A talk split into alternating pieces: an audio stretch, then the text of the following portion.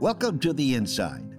This was the week the world held its breath in disbelief as one of its biggest movie stars assaulted a presenter on the Academy Awards telecast. And as the Will Smith drama played out nonstop in every conversation on just about every media platform, we were reminded again of the power of movies and their stars to drive our cultural conversations. I am Jim Chabin in Los Angeles, and with me is Wim Buyens. He serves as CEO of Cinionic, and he joins us live from Brussels, Belgium, where it's evening. Good evening, Wim. Hey, good morning, Jim. Our last guest was Pete Hammond of Variety. We talked to him the, the week before the Oscars about how great the Oscars could be. We had high hopes for Dune, which won the big awards at our, our show. And then the slap heard around the world. Uh, did you see it? And was it as big a conversation topic where you are as it was here?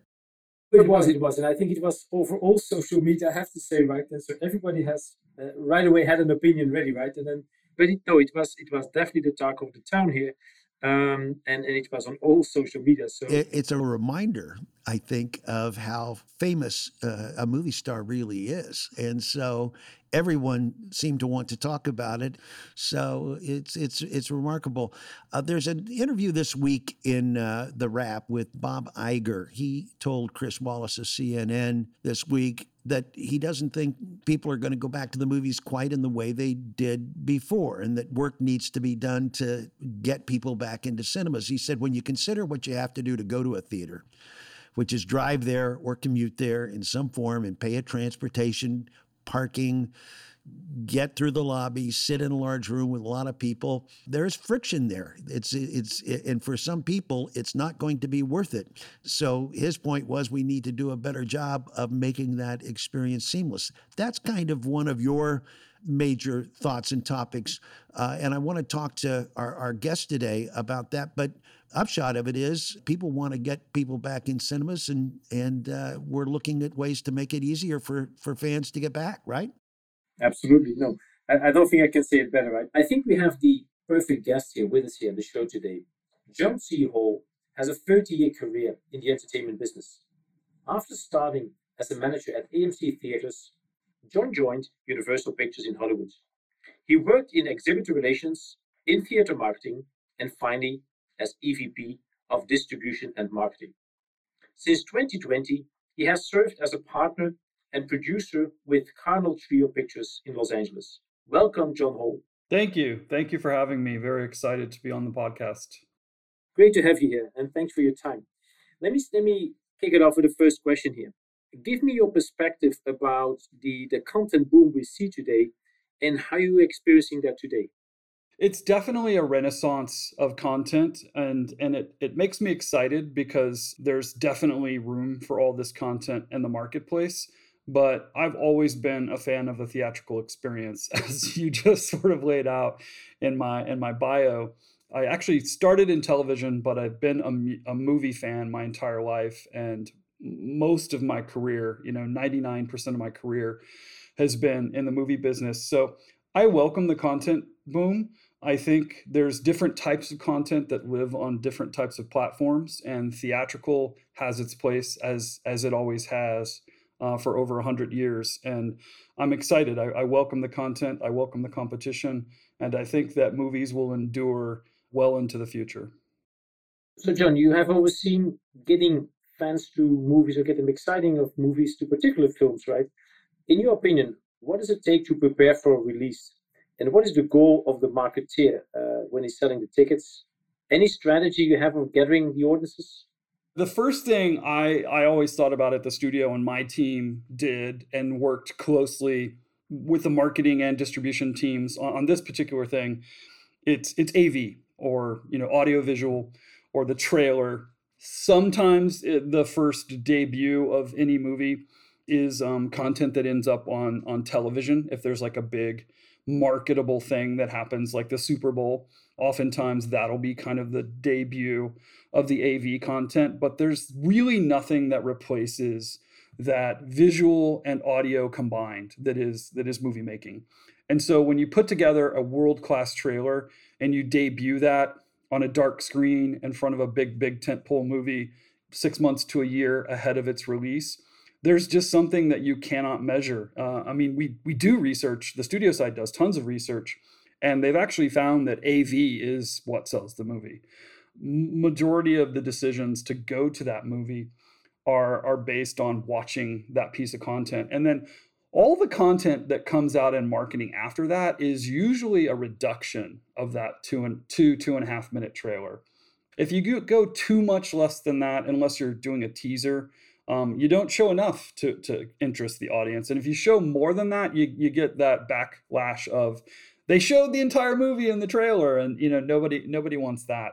Are you saying that it is the trailer played in a movie in a cinema? Yes, that, that is the most, as yeah, opposed to just buying effective. TV. Yeah, like when you you can buy television and and through some of the large conglomerate partnerships, you know, um, most of the major studios have a network or access to a network, and they can run a full two minute trailer on that medium, uh, it just doesn't have the same impact. And you know, it, it's better, I think, to debut something theatrically, especially when you're dealing with like a like genre. You know, just easy to easy to go to Disney because Marvel has been, you know, Marvel has been a big part of resurrecting, you know, the box office in the last decade or more. And they they why would they not you know why would they not trailer their next big movie on that movie it's just the perfect audience it's a captive audience you know it's 100% a movie going audience. When you show something on television whether it's through a partnership or whether it's paid media there's no guarantees that that's a 100% target audience. In fact it's definitely not. Uh, it might be less than 50% of a target audience so AV is important. The second part of that question, and, and this this is something you work equal parts with the marketing folks and even the distribution side, is is conversion. Like I always dealt with conversion. Whatever it is that you can do to convert a general public person or a general moviegoer into a specific moviegoer purchasing that ticket for the intended title, that's conversion. Mostly that takes place on digital because at, at, that point in the process you assume these moviegoers have seen you know multiple pieces of av in fact on most big 100 million dollar marketing spends the average i think is like that person's been exposed to that content three times uh, or more. So when i'm making my purchase decision and you can do that you know on any of the ticketing sites you know fandango movie tickets any of the exhibitor sites amc regal cinemark when you make that ticketing purchase decision that's the conversion. And so the follow up to what my team did, my business unit did in concert with others was make sure that they're buying a ticket to our movie. So here's a question for both of you. When your team build the projection and the sound and all the experiences once you're in that cinema hall, and John, you're you're creating the content that goes on the screen. What about the lobby? The lobby of most cinemas, you know, that concept has probably not changed a lot in the last hundred years. And I think Iger, Bob Iger, was saying in this interview that he did was there are a, a, series of things that you have to do to get into a cinema in order to get into that seat that you're talking about that's comfortable. John, you did in theater marketing, one of your hats at Universal. What what do you think needs to happen in a in a cinema lobby? When I was running in theater marketing uh, a few years ago, I looked at the in you know like business at large, you know any any kind of walk-in business, which a theater is, and it's you know you're at a place, you're at a destination that a large amount of consumers come to and pass by on a on a daily basis. And in the movie theater business, it's usually kind of concentrated on the weekends, and so you need to grab that consumer's attention whenever they're there and hook them for the next time that they're there or give them a reason for there to be a next time to come. What i saw happening before i left and it, it was it was a slow roll because I, I, remember the first time i saw a, a digital marketing display was probably in 99 definitely in 2000 um, don't even know if those companies are still around but kind of the first people that pioneered digital marketing assets um, a lot of them were signage companies that were already in the concession space. So theater, you know, theater circuits and, and theaters were familiar with them already. And they found that seeing video, surprise, surprise to all the social digital folks out there, video, you know, it's like a 200% increase in people paying attention to it over static. So, you know, when I when I started in this business, one sheets or posters and standees or the cardboard cutouts those were my static displays, you know, banners, modifications on all those things. And I tried to get those in a, as many theaters as possible, but they were expensive to create, they were expensive to make, they were expensive to physically distribute and set up. Not so much the one sheets, but all the other stuff. And so I welcomed kind of the dawn of the digital lobby. Wim, you've got uh, cinema partners all over the world. China has a pretty progressive, uh, pretty advanced build out of uh, of cinema. What have you seen that you liked, and how do you answer, uh, you know, John's call for more more digital in the lobby? You know, you're preaching to the choir here, right? So, so uh, when, when, I hear this, this we call it the lobby takeover, right? So, so creating the content that you get one impression, and could be about a movie, could be about a theme. But I think so. So for me, two things, right? I think absolutely we need to get the lobby digital because for me, that's where the showmanship starts, right? And you have the chance to bring that showmanship in a much more, I would say, uh, animated way, in a much more exciting way when it's digital, right? So I think we, we definitely, because you, you want when you come in, you say, whoa, I'm already in a different place, right? The other thing what I think is, is uh, also another element if I think about lobby, yes, it's about consuming things, it's about buying things, about, you know, buying the next purchase about things, about the concessions, but it's also about efficiency, right? People want to get through the lobby in, in they want to pick up the stuff they want, they want to buy the stuff they want, they don't want to make long in line, uh, they want to get the options they want and stuff like that, and they want to get to, to their rooms, right? So you also entertain them through the showmanship, but you also want to make sure the efficiency stays there, because that's part of where people, you know, you say about what is holding people back of going to the theater, right? It's getting the parking lot, and it's you know the time it takes, or being in the lobby and standing in line too long. Those are the things I think as as an industry need to focus on to optimize. Uh, you can do so many things online these days that people can pick it up when they come in that it, that it that it's a and a great experience that they can take the time to watch the showmanship and then think about the next purchase, right? So I think with a digital lobby, we have a much better chance of making that happen. All the theaters are, are, are ultimately pushing to digital, and it's not only more; it creates a lot of awareness and it's captivating, and it bring it pulls the consumer in, the moviegoer, to help them make their next purchase decision. But what it also does, and I think this helps the businesses, I've heard that it increases concession sales. You know, like if they put a hot dog on that on that sort of digital takeover, they see increases in per heads for that concession item um, or purchase choices for that concession item. So it works both ways. The studios love using it, and and so do the exhibitors. Our insider today is John C. Hall of Cardinal Trio Pictures. We'll be right back. The Insiders is proudly presented by Cinionic. Cinionic's future ready enhanced services and technology solutions provide compelling cinema experiences, peace of mind, and financial flexibility. Today, with more than 95,000 projectors installed globally, cinemas around the world trust laser projection by Cinionic to power the next generation of moviegoing. Visit Cinionic.com today and discover why theaters look to Cinionic to provide the solutions of tomorrow today.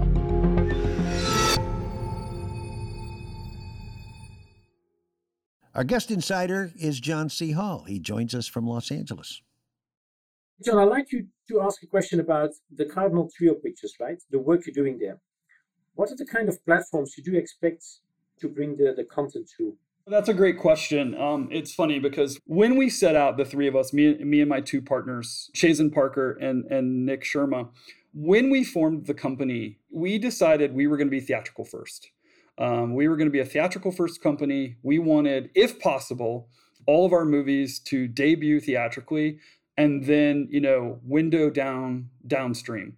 Um, not that we wouldn't take a streaming deal we have episodic content. You know, we would probably take a streaming deal, a streaming distribution deal on on some of our content, but we prefer to to start theatrically. When we launched the company in October of 2020, you know, we we didn't have anything, and we was you know we had decided to start the company prior to the pandemic. We officially launched it when my contract ended at, at Universal in October of 2020 and we announced kind of our three lead projects. They were the Enron movie, which it has a working title, so it's not going to be called that for long. And then we had another movie called Killer, which Nick Sherma, our partner, brought to the table. And then the third project was The Token Groomsmen, um, which is a script that I co-wrote with Andrew Mortazavi. And so those were kind of the first three movies of our slate. Indie production and, and you know, indie content making is super, um, super difficult. Obviously, it takes financing. Uh, so you need to attract financiers, just like you would to any, you know, uh, new starting company.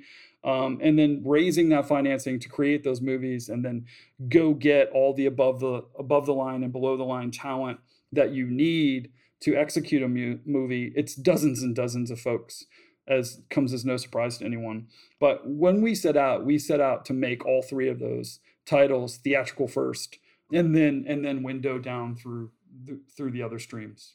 There has been a, a consolidation that's gone on in this industry over the last 20 years, so that you have four or five kind of mega companies. You're now a partner in Cardinal Trio Pictures, which is kind of bucking that trend as an individual smaller company. What advantages do you have as a smaller company swimming with the whales? I don't even know if there's majors and minors anymore as much as there are like or, or add a new category megas you know the the three megas if you will that coincidentally wink wink are all tied to like multi-billion dollar media companies right um, so you have your megas then you have your majors which the ma- the the field of majors is is leaner now because you you know Disney acquired one and the other three kind of tiered up if you will um, and then you have your minors. Um, you know, ultimately, I think our goal would be to build this company up to become another minor. Uh, you know, to follow in the footsteps of a Neon or an A24 or the like. Um, we're not there yet, and, and we're under no delusions that we are. One thing that makes us a little, you know, we can pivot quicker, we can make decisions faster. Uh, we can say things like, you know, we're planning to be theatrical first, because um, there's there's only a small group of us so um, we can be nimble. You know, we can change our minds. We can we can update things. We can move quickly. Um, you know, we can even flip our slate around. You know, there's a couple other titles that we're working on with with other production companies. So there, you know, there's a lot of of easy pivots or being nimble at a company our size. But then there's just as many challenges. You know, it, the financing challenge is constant you know sometimes i feel like all my job is is you know when i'm not doing the fun part of my job all it is is being on phone calls you know asking people for money asking people for investment. So john so spider-man has become a $2 billion movie at the moment. It was never offered as, a, as a, on the streaming services. Is there a lesson to be learned from the studios here? What can we learn from this from this fantastic success I think what the marketplace is finding is that there's kind of this sweet spot. You know, it, it, it was never the the 60 days and out or 90 days and out that exhibition had kind of stuck to, or that you know the industry had kind of adopted. You know, really since like VHS, I guess, or, or, or you know, in the late era of VHS. I I feel like you know going going you know less than 15 days I, don't know. I feel like you're cannibalizing the marketplace. A lot of these streaming sites that did those day and date tests, they they would know best. But you do see, you know, it's hard to uh, it's hard to know because the pandemic was was afoot. But like you see these decreases and grosses of movies that you would have thought otherwise to do better on on some of the studios that have streaming services. How many weekends do you think you need? Uh, one of our guests, I think it was Chris Aronson of Paramount, said, you know, you need three weekends, three yeah. good weekends. Is that your sense as a as a filmmaker? I was gonna say that prior to you mentioning Chris, and and since Chris said it, I, I fully adopt that. That you know, those three weekends are when you get, I think it's over seventy five percent, maybe over eighty percent of the the initial theatrical run obviously movies some movies play out longer than that and and leg out in theaters back before the pandemic i worked on a, a movie green book that that started as a platform it, it expanded it hit its maximum number of screens and then legged out for a long time got nominated for awards across the board won some of those awards and then continued to leg out so I was actually just talking to an investor about this the other day, and they were kind of trying to identify that sweet spot. And it was like once you move past that three weekends, you know, you can have a movie that legs out and exhibition typically gets more, you know, more of the gross revenue out of that because the deals kind of pivot a little bit. But then you're then you're worrying about you know the next movie coming in and you know screen size, uh, screen auditorium size rather seating size has shrunk. You know, I think it's you know like it's not uncommon to be in a 100 150 200 seat auditorium. And if you're if you're programming a movie and you're in its fourth week and you're selling less seats i feel like you would rather that movie just keep going down the life cycle of of, of film. And then you re you know you reprogram that screen with a brand new movie. Um, there's certainly enough content. We just talked about that uh, and as we emerge from COVID, you're going to see people start to. You've already seen it this week alone. There's been a lot of movies that have that have jumped on the release schedule. Um, so you're going to continue to see that as we emerge from COVID. I think this year's box office is going to be very close to pre-pandemic norms. So let's talk about the rest of this year. Wim, your partners have actually been shown some some of Avatar, and you have uh, indicated that People are generally excited. The word is that we may see Avatar trailers beginning in May. Uh, and that gets to your point, John, about you know starting your campaign early on, so we may start seeing them in theaters. How do you feel about Avatar? And, and Wim, let's start with what you're hearing. I think everybody's very excited about Avatar, right? I think it, it's been a record winner before box office wise, and of course, everybody knows that James Cameron he can pull things out of his head, right? So he's going to do great. But the footage people have seen, you know, they, they all come back and said, wow, right, kind of thing. So this really brings people back to the theater. You know, people say, you know, this is really uh, going to bring 3D back in a different light, kind of thing, because really made for 3D movie going. So, so I think the things, uh, and of course, is also with you know playing with the frame rates and all that stuff. So trying to do use different, you know, elements of the technology to see how we can make that that movie even more uh, impactful. So I think everybody's looking forward, and I think it is at the year end. We still have some time to grind uh, grind up to that one, uh, but it, the the excitement is is big. I've not heard anybody uh, anybody saying that that is not excited of that movie at that, that moment in time. John, you've been involved in Minions, which is an amazing franchise. Uh, are you looking forward to that?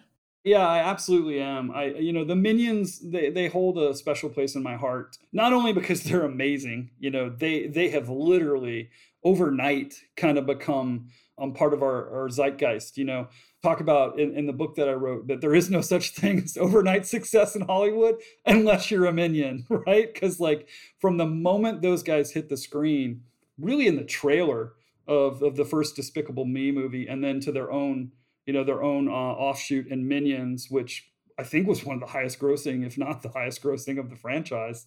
You know, if you don't bifurcate those franchises, and then the new ones coming out it's you know the rise of the rise of gru i think. Um, i love the filmmakers behind that.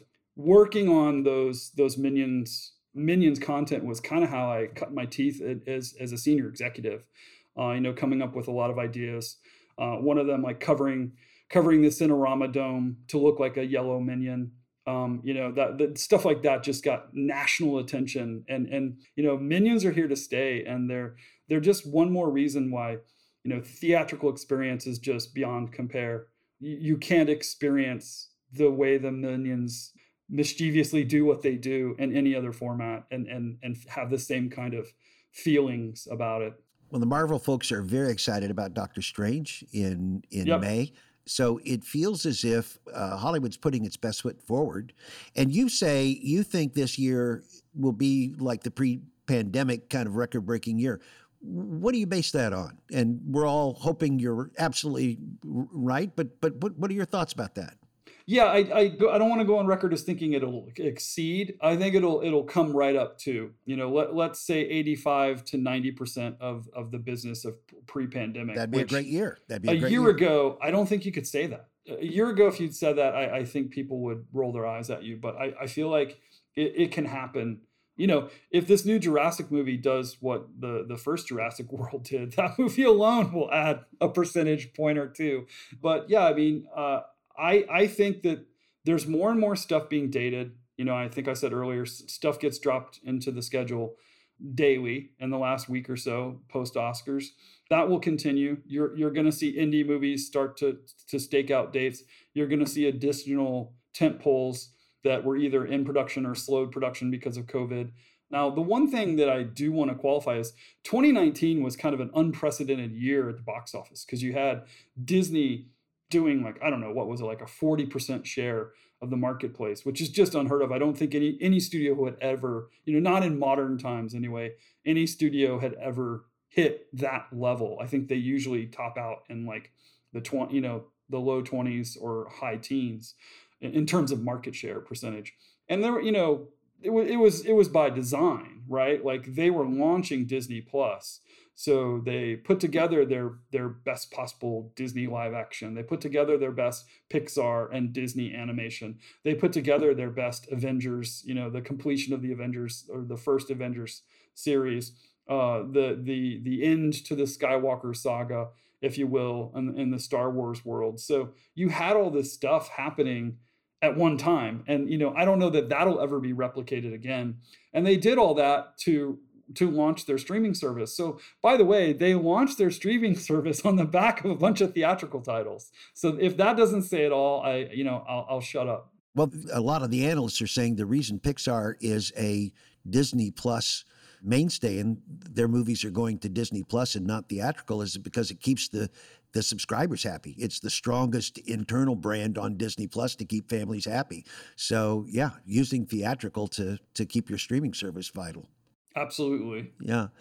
Uh, well, all we can say is that our industry is so lucky to have you in it. This is uh, this has been absolutely fantastic, John, and we wish you and and Cardinal Trio every success. Thank you so much for coming on today.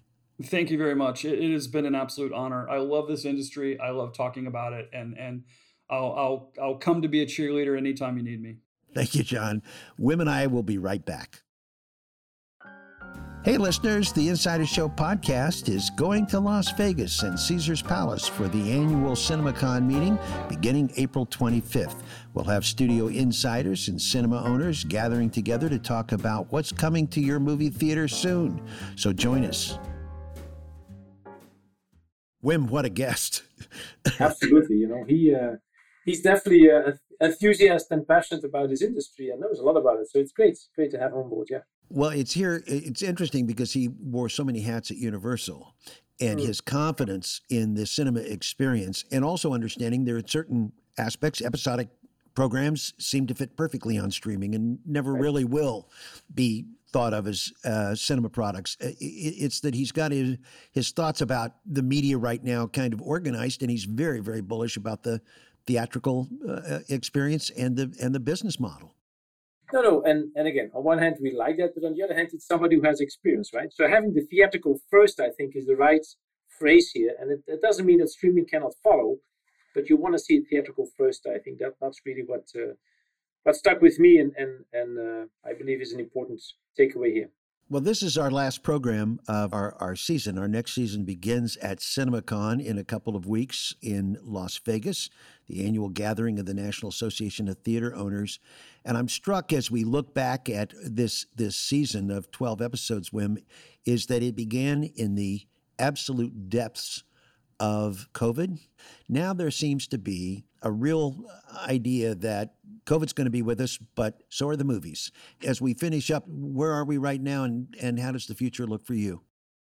No, I think it's you bring up a good point here, Jim. So I think if we if we flash back here, I think uh, a lot of people in the movies would still feel very strong also 12 months ago, but the overall public wasn't right. The overall public felt like you know you're fighting for survival as an industry, and I think when we look at now and, and Spider-Man, Batman, uh, and an Avatar coming up and things like that. And uh, I just saw Morbius the other day, which which was I think was stunning. But but then then you say, well, whoever would thought it wouldn't you know wouldn't be strong, right? Because watching it that way is is, is very unique. Thank you, Wim. Our quote of the day comes from a review left by a moviegoer about a new feature film called Everything Everywhere All at Once. Written and directed by Daniel Kwan and Daniel Scheinert, the movie is scoring an astounding 96% score with critics and 95% approval with audiences on Rotten Tomatoes. The fan writes in his review This film is about a lot of things generational trauma, the immigrant experience, love versus duty, and the choices we make that leave us wondering how our lives could have been different had we said or done one thing differently. I bawled my eyes out, but I also laughed, and I left the theater feeling like I just had a particularly raw but productive therapy session with the urge to call my mother, and I recommend this movie to everyone I've ever met. We close with the realization that nothing can touch us quite like a great movie. Thank you, Wim. Thank you, John. And thank you all for joining us. The Insiders is presented by Cinionic and produced by the Advanced Imaging Society in Hollywood. Our executive producers are Adam Castles in New York and Mike Piltzecker in Los Angeles. Brett Harrison produced today's show, and our technical director is Matthew Bach Lombardo. This is AIS.